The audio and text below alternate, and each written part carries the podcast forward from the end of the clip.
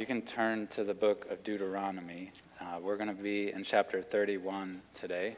Um, and uh, some of you probably have uh, what you may label as like go to Bible verses uh, texts of scripture that you frequent, that you find yourself either reading or meditating upon often. Uh, I know I do. And one of those that's on my short list is, and I reference even here fairly often, is the, from the book of Psalms, Psalm 90, verse 12. And I particularly think of it when birthdays come around, which I legitimately turned 39 a couple days ago, the one and only time I, I turned 39 in my life. Uh, but when birthdays roll around, I think of this verse. Uh, when days like Father's Day come, I think of this verse, but uh, in Psalm 90, 12, uh, we have this recorded in scriptures, this prayer that was embedded in that song. Teach us to number our days that we may get a heart of wisdom. Teach us to number our days that we may get a heart of wisdom. Uh, and I so appreciate that psalm and that verse uh, because it contemplates, if you read the whole psalm, it contemplates the brevity of life like how short it is. It even contemplates and discusses the difficulty of life, that it's painful, that it's hard, that it's not just uh, roses and sunshine, that there's shortness, there's painfulness to it. But it also, even in that verse 12, uh, Moses, who is the author of it, is asking that as he considers this, the heaviness of life, the shortness of life, he's asking that it would have a certain effect on him, uh, that, that it would uh, give him a heart of wisdom, that as God's people contemplate those things, that it would give us a heart of wisdom uh, that, that we need as human beings. We lack focus, we lack proper priorities. And when we just live under the illusion that I have all the time in the world, uh, we don't prioritize the right things, we don't emphasize the right things, we're just thinking of the here and now, living in the moment. But that verse calls us to number our days and to gain a heart of wisdom, asking God to give us a heart of wisdom as we do, because death is coming for us. And time is limited, right? Whether we acknowledge it or not, and much is at stake with how we use whatever few or many days and years that God gives us. Uh, teach us to number our days that we may get a heart of wisdom. And in today's text, we're going to look at most all of Deuteronomy 31, other than the very final verse. Pastor Larry will wrap that into his text next week. Uh, but we're going to look at the first 29 verses of Deuteronomy 31 today. Uh, we're actually going to get to read many of the words of Moses, uh, the one who wrote Psalm 90, if you, if you didn't know that, the one who wrote, Teach us to number our days that we may get a heart of wisdom. That was expressed by Moses, saying, I need to know the shortness of my life so I can focus, so I can prioritize the right things, so I can live wisely. That was written by Moses. And what we're going to read today is we're going to see that being fleshed out, lived out in real life, uh, as he's getting literally to the end of his days. He knows how many days are left. God has told him. Uh, and he knows how much is left, and you see his heart for the people coming behind him uh, in time, that he wants to look out for them, and that is what wisdom is going to look like for him. As he comes to the end of his days, is not just thinking, what can I squeeze in here? but trying to prepare the people who will outlast him, the people who will live beyond him, his children, his, his uh, children's peers, his grandchildren and their peers. He cares for them. So, where we come today, you're going to see, even as I start to read it, that Moses is at the very end of his life. He is 120 at this point in time. Probably by 40 years or so, he's the oldest Israelite left. Uh, he, he is ancient in their terms. He's 120. Uh, they have been, as we've seen throughout the book of Deuteronomy, the Israelites who he's been leading for 40 years. Uh, they're on the edge of Canaan, about to finally go into the promised land, about to cross the Jordan River and go in and fight for the land that God has promised. But God has told Moses numerous times, You are not going in. Like you are going to die this side of the Jordan, and they're going to go in.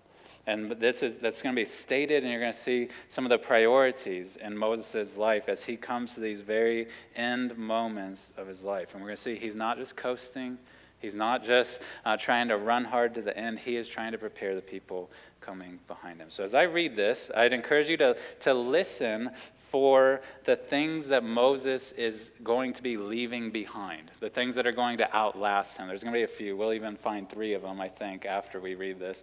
Three things that Moses is going to leave behind him as a legacy to impact the people coming behind him. So see if you can listen for some of those uh, and guess what they may be as I read through this. So follow along with me, Deuteronomy 31, verses 1 to 29. So we have this recorded under the inspiration of the Spirit. So Moses continued to speak these words to all Israel, and he said to them, I am 120 years old today. I am no longer able to go out and come in. The Lord has said to me, You shall not go over this Jordan. The Lord your God himself will go over before you. He will destroy these nations before you, so that you shall dispossess them, and Joshua will go over at your head as the Lord has spoken.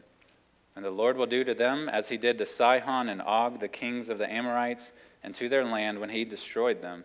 And the Lord will give them over to you, and you shall do to them according to the whole commandment that I have commanded you. Be strong and courageous. Do not fear or be in dread of them, for it is the Lord your God who goes with you. He will not leave you or forsake you. Then Moses summoned Joshua and said to him in the sight of all Israel, Be strong and courageous, for you shall go with this people into the land that the Lord has sworn to their fathers to give them, and you shall put them in possession of it. It is the Lord who goes before you. He will be with you. He will not leave you or forsake you. Do not fear or be dismayed. Then Moses wrote this law and gave it to the priests, the sons of Levi, who carried the ark of the covenant of the Lord, and to all the elders of Israel. And Moses commanded them At the end of every seven years, at the set time in the year of release, at the feast of booths, when all Israel comes to appear before the Lord your God, at the place that, that he will choose, you shall read this law before all Israel in their hearing. Assemble the people, men, women, and little ones and the sojourner within your towns, that they may hear and learn to fear the Lord your God, and be careful to do all the words of this law, and that their children who have not known it may hear and learn to fear the Lord your God, as long as you live in the land that you are going over the Jordan to possess. And the Lord said to Moses, Behold, the day is approaching when you must die. Call Joshua and present yourselves in the tent of meeting, that I may commission him. And Moses and Joshua went and presented themselves in the tent of meeting. And the Lord appeared in the tent in a pillar of cloud, and the pillar of cloud stood over the entrance of the tent. And the Lord said to Moses, Behold, you are about to lie down with your fathers. Then this people will rise and whore after the foreign gods among them in the land that they are entering, and they will forsake me and break my covenant that I made with them. Then my anger will be kindled against them in that day and I will forsake them and hide my face from them, and they will be devoured. And many evils and troubles will come upon them, so that they will say in that day, Have not these evils come upon us because our God is not among us? And I will surely hide my face in that day because of all the evil that they have done, because they have turned to other gods. Now, therefore, write this song and teach it to the people of Israel.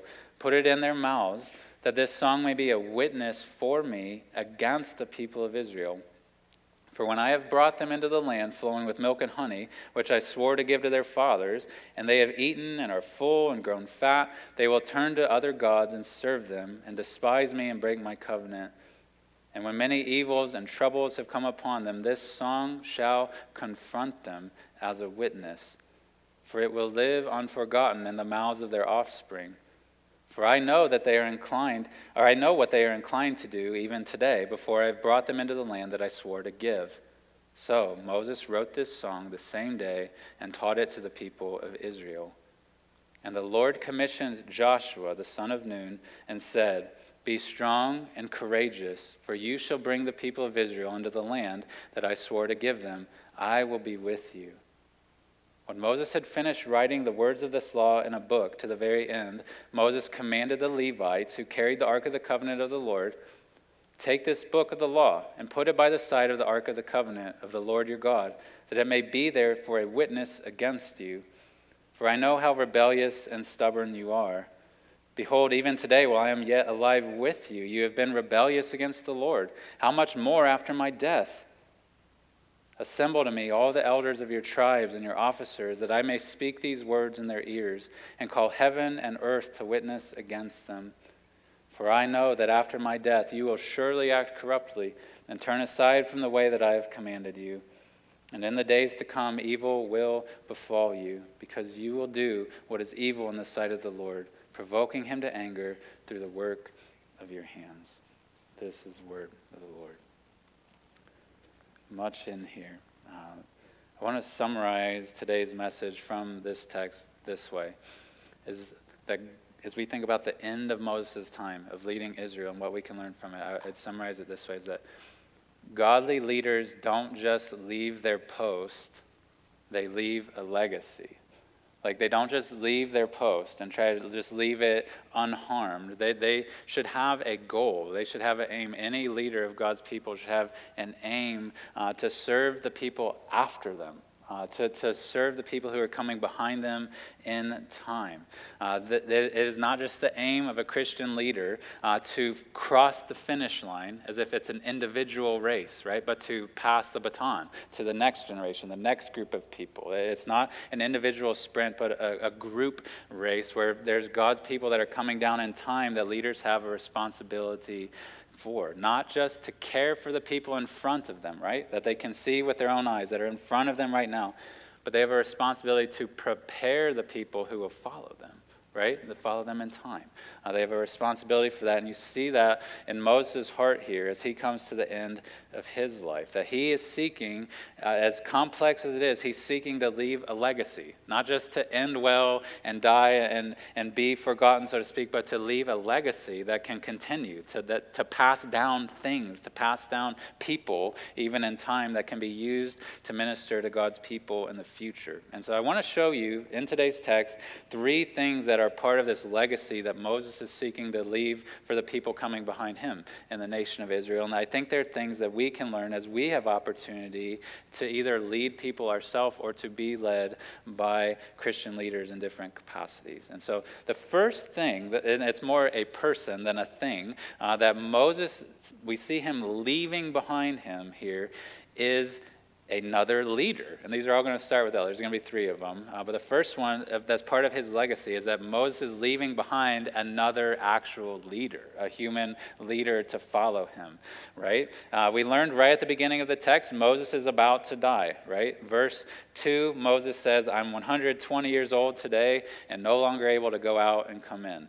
Uh, we actually learned later in Deuteronomy, he still had his health. He, he still, it's not as if he was incapable of this physically, but he knows my life is about to end because God has told me my life is about to end. And he is told there that he shall not go over the Jordan River. He's not going into the promised land. And I want you to imagine being an Israelite, hearing this again. They, they knew this, but they hear Moses saying this I'm not going with you all. And think about who's saying that and what he's done, what he's been, what he's meant to these people, and to hear, I'm not going. Like, I, I, I went up on Mount Sinai. I was the one who the Lord used to part the Red Sea. I, I've been the one who's taught us. I've been the one who's led us. I've been the one who's handled these complicated cases for 40 years now, but I'm not going in.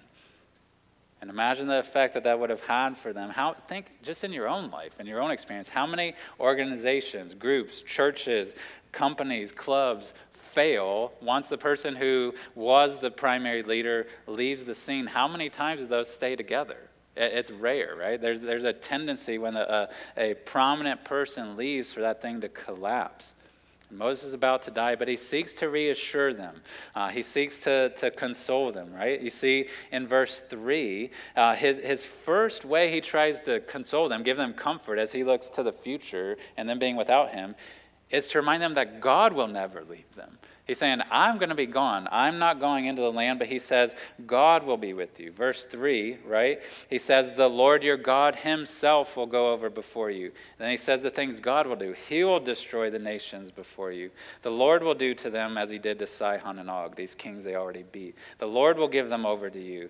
Uh, he, he's saying all these things. He will never leave you. He will not leave you or forsake you, right? He, he's trying to give them consolation to say, I'm not going to be with you, but God will be with you. Take courage, take heart from that. Be strong and courageous. That language comes in here that gets picked up in Joshua, even in his mouth in Joshua 1, where we most know from. He heard it here. This be strong and courageous because God will be with you. That's what Moses wants them to know first.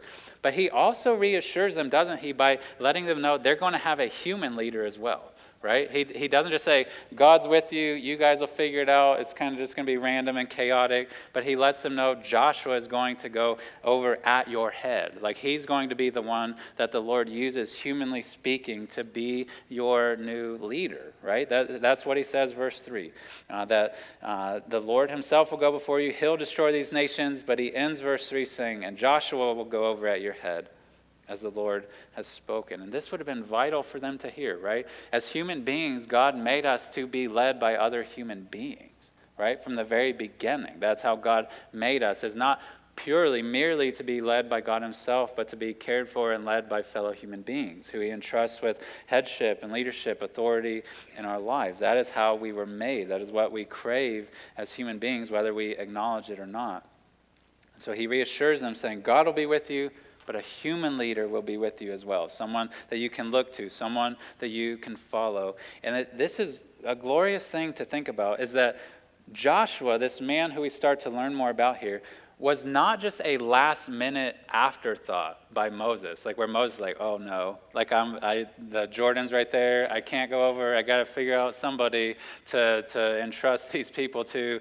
Uh, okay, Joshua, like, yeah, we'll have you do it. Like, that is not, when you read through these first five books of the Bible, that's not at all what happened. Like, you see that Joshua has been developed, Joshua has been proven over decades now right? And we could miss it because it's never given like full attention in the scriptures, but there's these examples throughout these first several books of the Bible that you maybe have even missed before. I think I had missed before. You go back to the time of the Exodus. Read Exodus 17. After they've crossed the Red Sea, before they ever even get to Mount Sinai, they have to fight. Uh, and Joshua is the one who's leading that fight, even then, right after they've led, uh, been freed from Egypt. Read Exodus 17. At Sinai, at Mount Sinai, when Moses goes up on the mountain to receive the law of God, guess who was with him? Joshua was with him. Like, read Exodus 24. Like, Joshua went with him up on the mountain.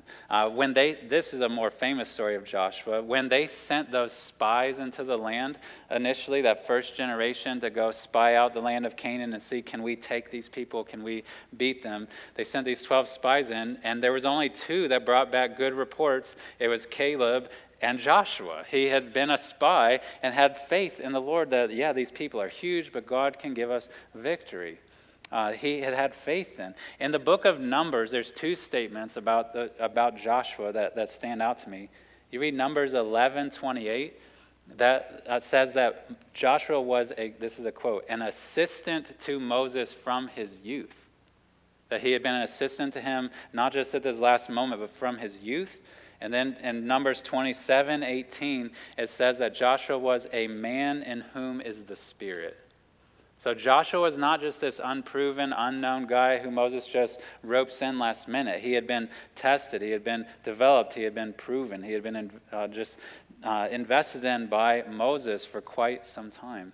And just by way of application, I, I would encourage us, not just as pastors, but anybody who's entrusted with leadership of any capacity, whether within your home or within the church or even in the workplace, marketplace, society, we should be always seeking to develop future leaders. Not just seek to lead well ourselves for the, in the immediate the time being, but seeing who are people coming behind me? Who are people that I could start to teach, that I could start to develop to, to take on these responsibilities themselves? We shouldn't just wait till we get to the end of our race and leave time to leave our post and then just look around and think, oh, who can do this? No.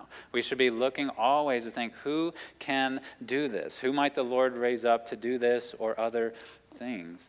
That, that we should look beyond our own lifetime, look beyond our own tenure and whatever role God has given us. And then we should start to show those people how to do those things, right? It's not like he just shoulder tapped Joshua and said, I'll get back with you at the Jordan River uh, and we'll figure out stuff then. Like he was with him all the time. Like he was showing him things, teaching him things, having conversations with him.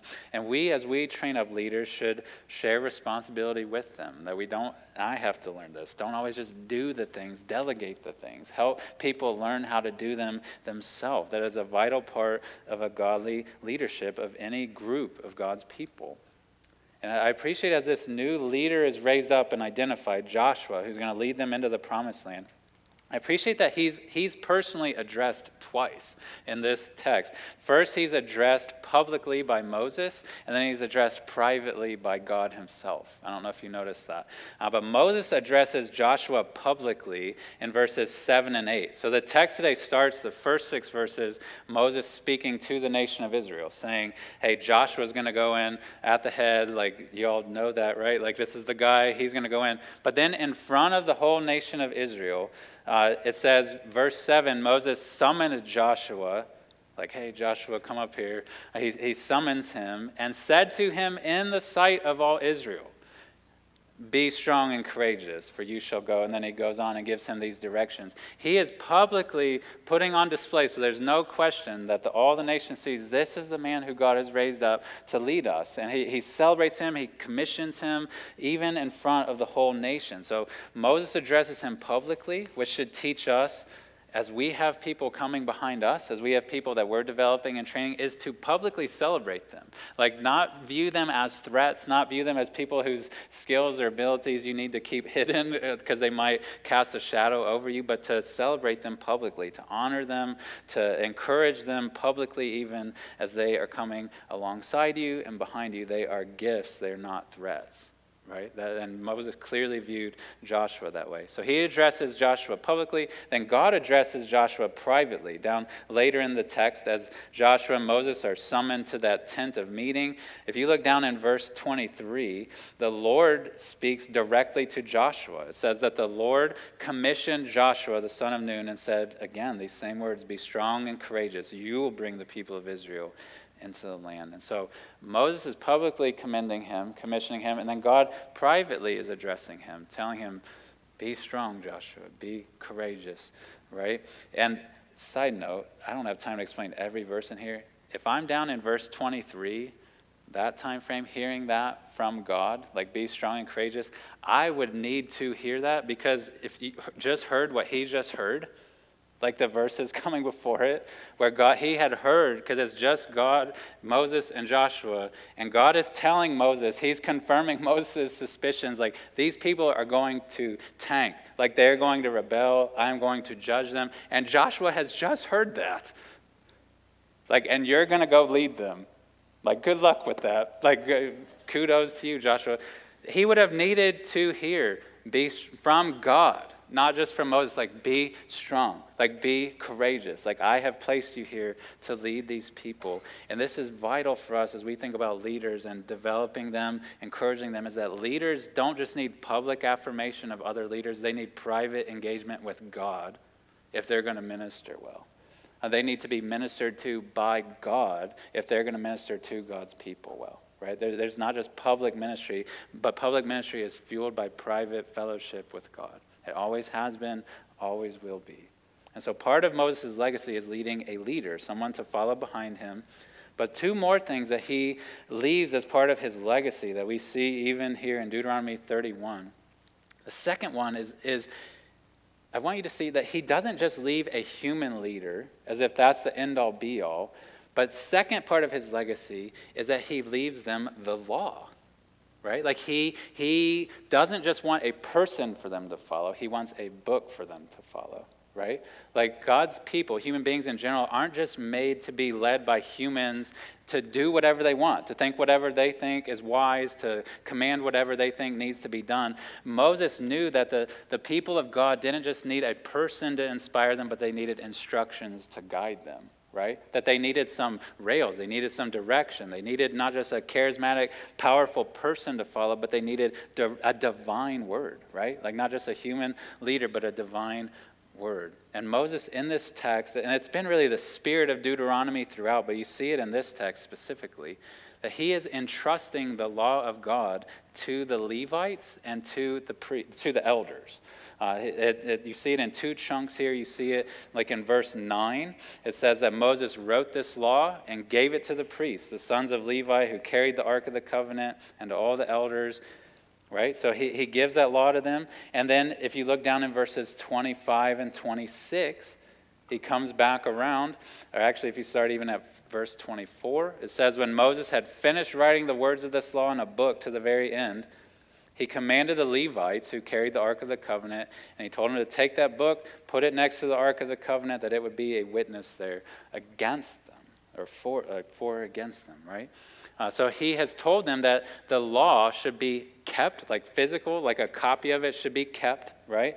Uh, he has told them in verse 10 and 11 that this law was supposed to be read, not just kept in a box or next to a box, but that it was supposed to be read at minimum every seven years, that it was to be read as they came together for that feast of booths verse 10 says. And we hear that all of God's people were supposed to be there to hear it, right? That this law, this words of God, wasn't just for the elite.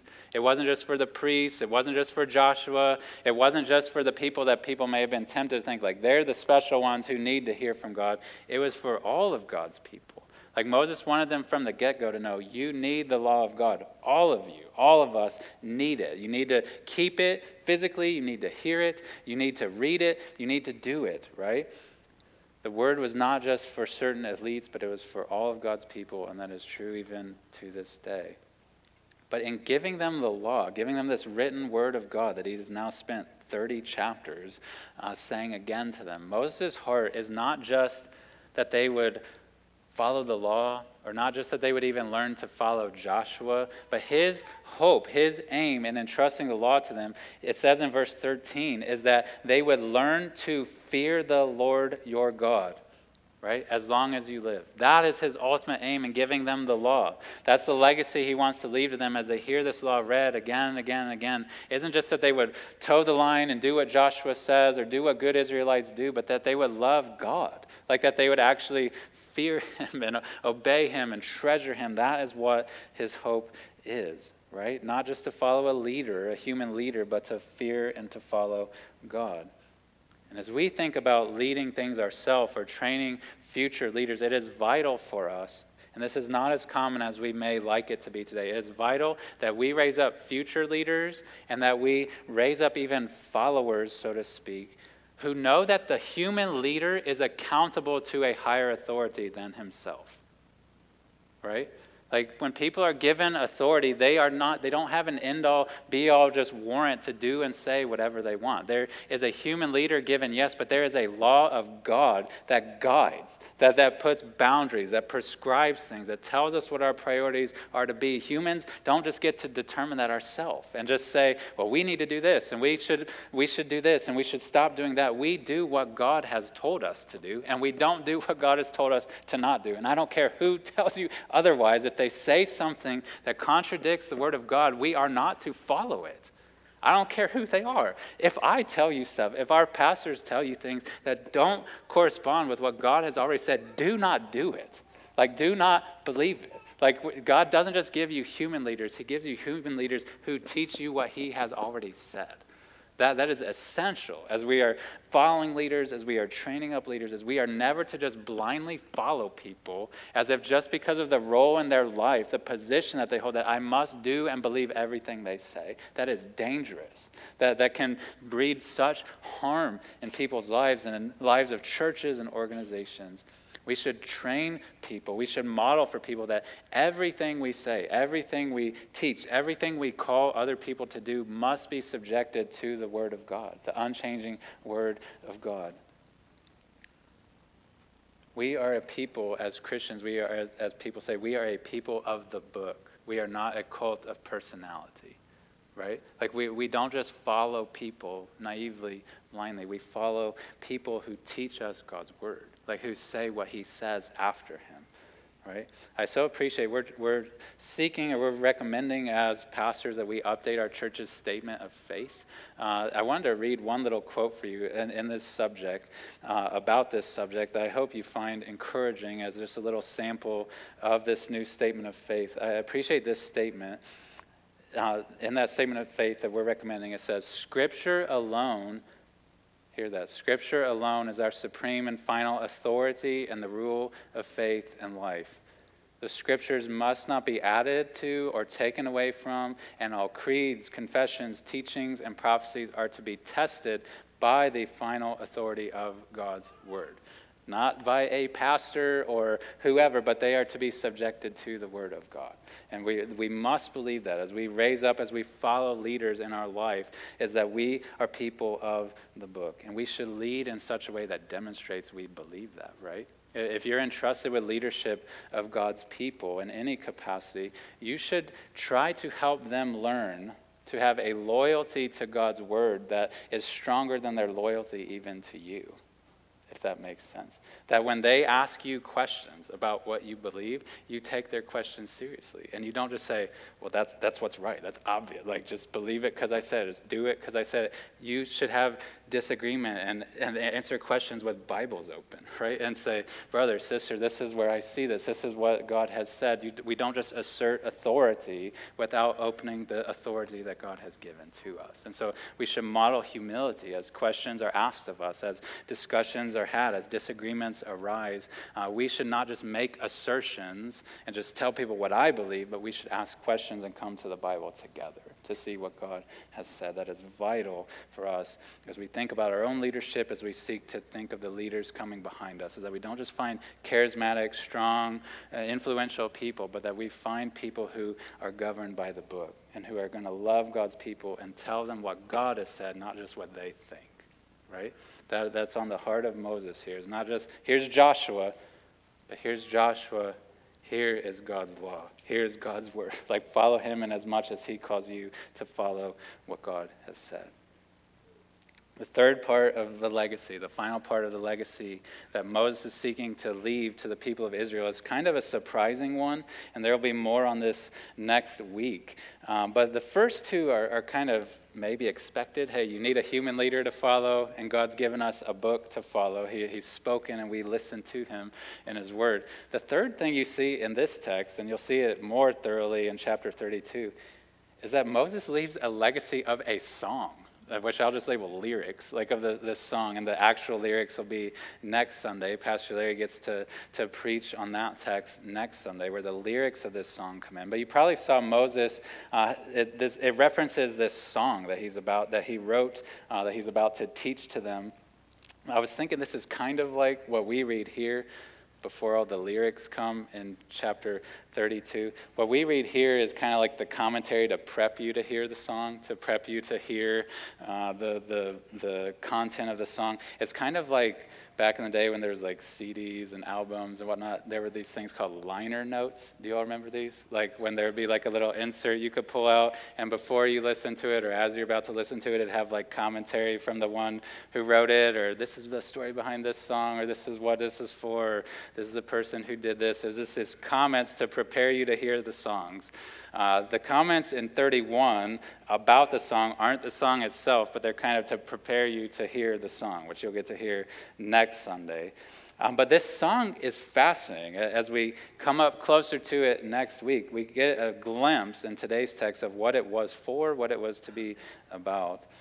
And it's kind of strange to us. It's not how we would typically think of a song or lyrics of a song and the role that they should play because God makes clear to Moses, and Moses makes clear to the people, that this song, you can see it like in verse 19, is to be a witness against the people of Israel. Like he, he says, verse 19, now therefore write this song, teach it to the people of Israel, put it in their mouths, that this song may be a witness for me, God speaking, against the people of Israel. And that's when he then gives the preview of how they're going to royally mess this up.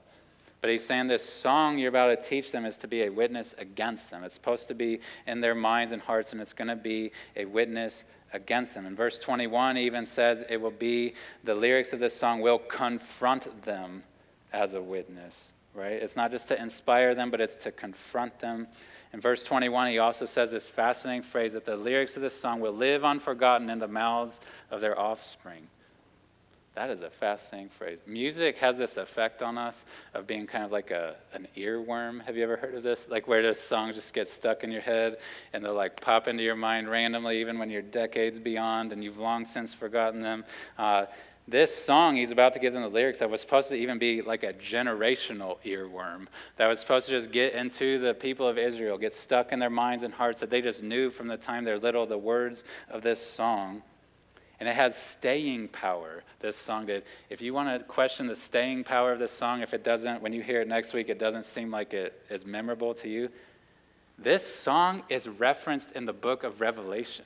Revelation 15. Like John hears people singing the song of Moses in Revelation 15, like in the future, even from now, like at the end of time. This song was intended to stay. It was supposed to have this effect that was ongoing. And Moses knew the power of song. Like he wrote Psalm 90, as best as we can tell, right? When you go back to the Exodus, when they, the Red Sea was parted, they go across guess what they did when they got to the other side? They sang a song, right? Like they, they, he knew the power of song, and so through him, God is giving them this song to be stuck in their mind, to, to even confront them, and hopefully call them to repentance when they remember that song and they, they think back as they've gotten deep into sin and they're sin into exile. God's hope, his aim is that they would hear this song and know, yeah, like God has known this all along but God still is merciful toward us. He's still willing to extend grace to us. It's a witness against them that, yes, you've sinned and there's consequence, but it would also be a reminder to them that God is sovereign over all of this. Like He's known it's all coming, and He's still borne with us. He's still willing to show grace to us, right? Music's purpose, I, am not going to get on a large, I don't even have time to do a large rabbit trail of this, but music has purpose beyond just the momentary time that you sing it right? Often we just think of music's point as me in the moment getting to express something, getting to say something to God or to express something to people I love, those types of things. This text shows us music has a long shelf life. Like it, has a, it plays the long game in our lives, where God gives us music to embed things in us that we recall months from now, years from now, decades from now. And it's vital that we think carefully about what we sing right? As we think about developing the people coming behind us in a church, in a family, in a group that we're part of, we should think about what we teach them to sing, right? Like that, that the words that we put into their mouths, to use today's text, have an effect on them the rest of their life, whether they realize it or not. There's truths that are taught to them, there's things that are shown to them that affect us, that change us. And I would say this that if you want to think of it this way, we don't really use songbooks or hymnals much anymore, but a church's songbook today, I think essentially becomes its statement of faith next generation. Like the things that we teach, if we just sing shallow, flimsy songs that embed bad theology into us, guess what we're going to slowly start to believe?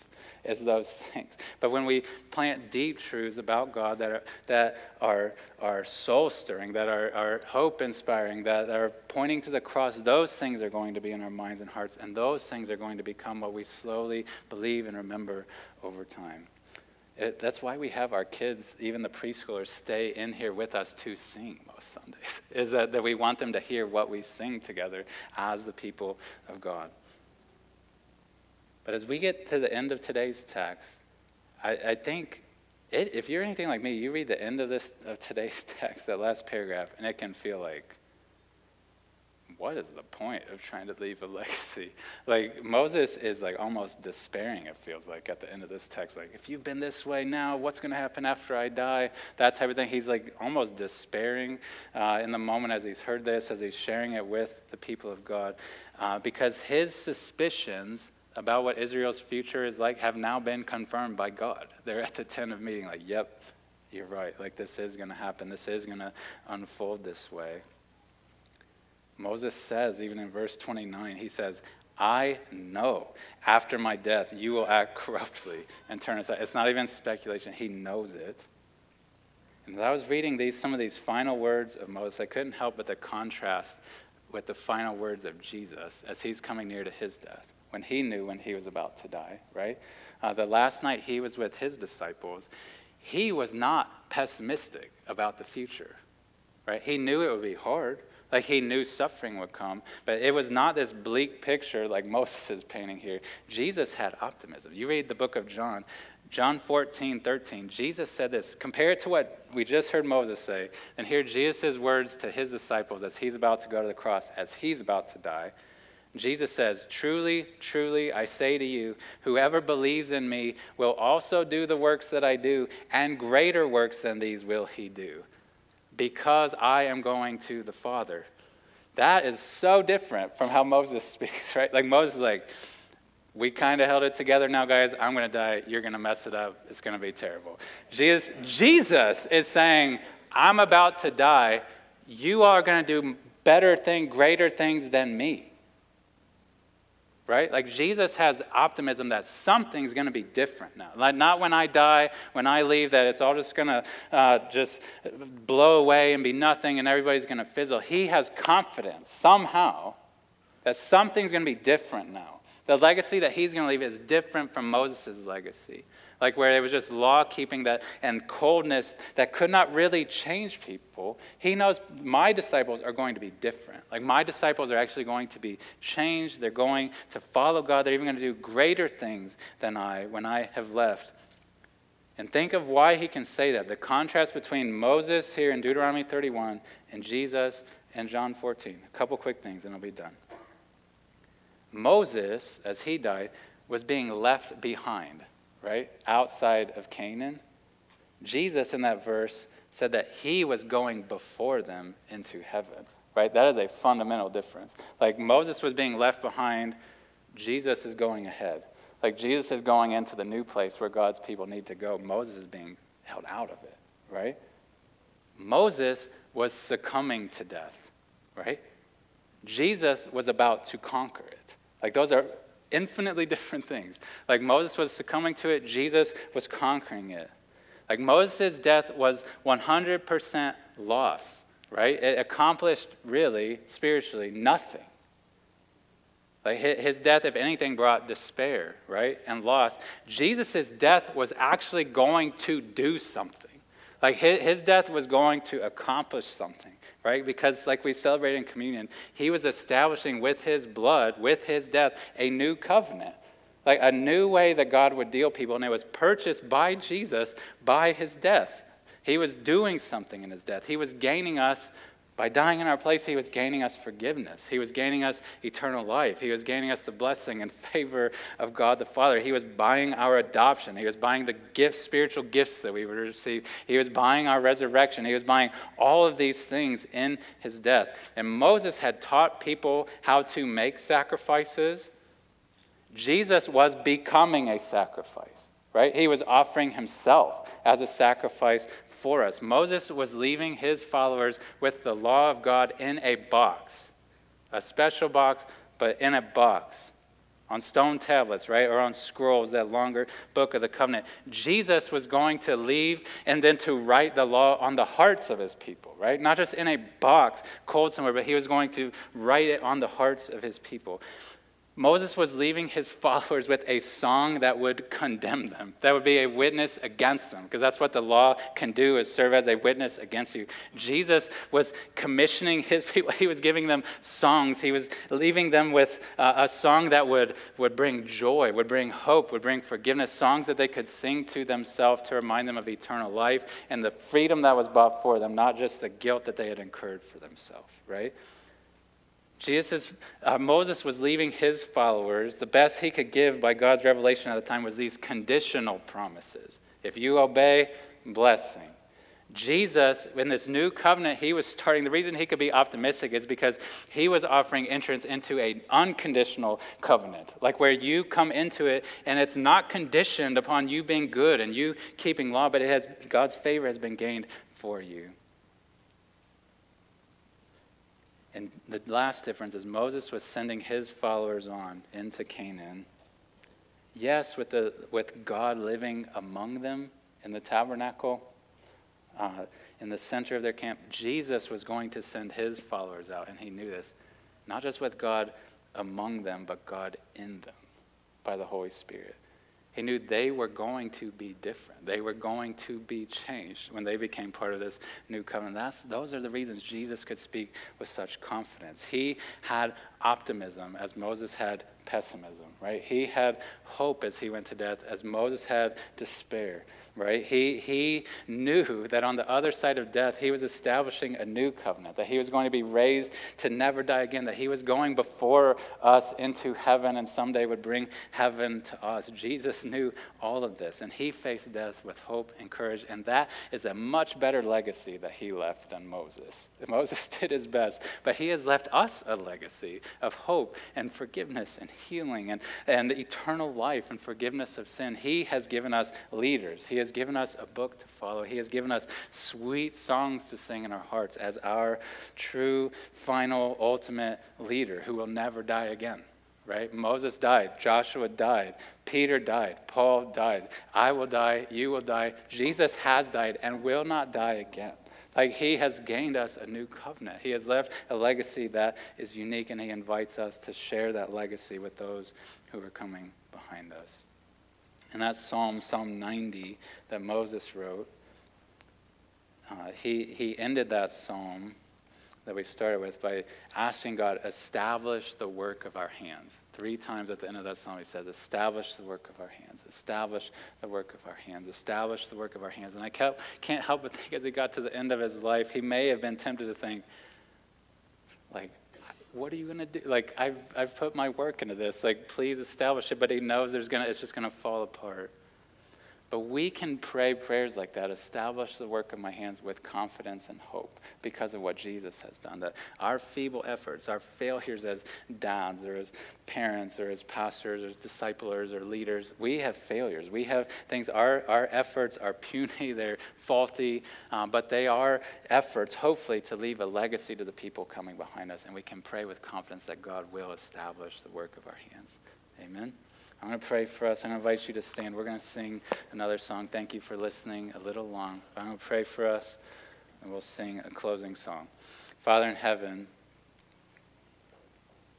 thank you for those who have come before us in our church, but even beyond the existence of our church life. Thank you for those men and women who have passed down the good news in time to us.